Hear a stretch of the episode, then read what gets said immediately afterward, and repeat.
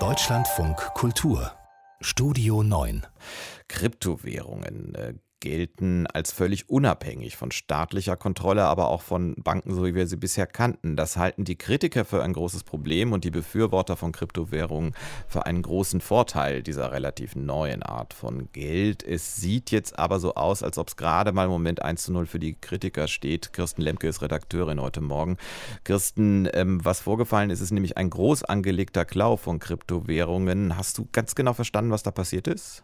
Nö, natürlich nicht. So wie ich diese ganze den technischen Hintergrund der Kryptowährung eigentlich nicht wirklich verstehe. Ich weiß, dass es dafür die Blockchain-Technologie braucht, aber wie das technisch möglich ist, 600 Millionen Dollar einfach auf andere Konten umzuleiten, das kann ich nicht nachvollziehen, aber genau das hat der US-Dienstleister Poly Network gestern mitgeteilt. Zehntausende Kunden sind betroffen und ja, das Geld war dann woanders.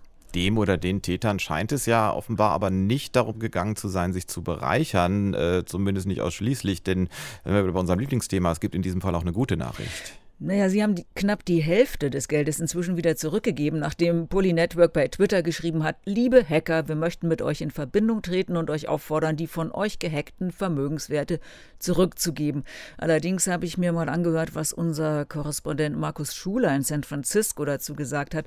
Und er sagt nicht, dass sie es zurückgegeben haben, weil sie so nett gebeten worden sind oder weil sie eigentlich nur demonstrieren wollten, dass sie klauen können, sondern eher, weil sie kalte Füße bekommen haben, weil nämlich Sicherheitsunternehmen die IP und die E-Mail-Adressen der Hacker rausgekriegt haben und die elektronischen Spuren nachverfolgt haben, die diese Transaktionen dann sichtbar gemacht haben. So unsicher sind also Kryptowährungen dann doch nicht, wie die Kritiker sagen. Da kann ich auch nochmal Markus Schuler zitieren, der sagt, letztlich profitiert von dieser Aktion wiederum Bitcoin, weil das mit denen nicht möglich gewesen wäre, technisch das, was hier jetzt passiert ist.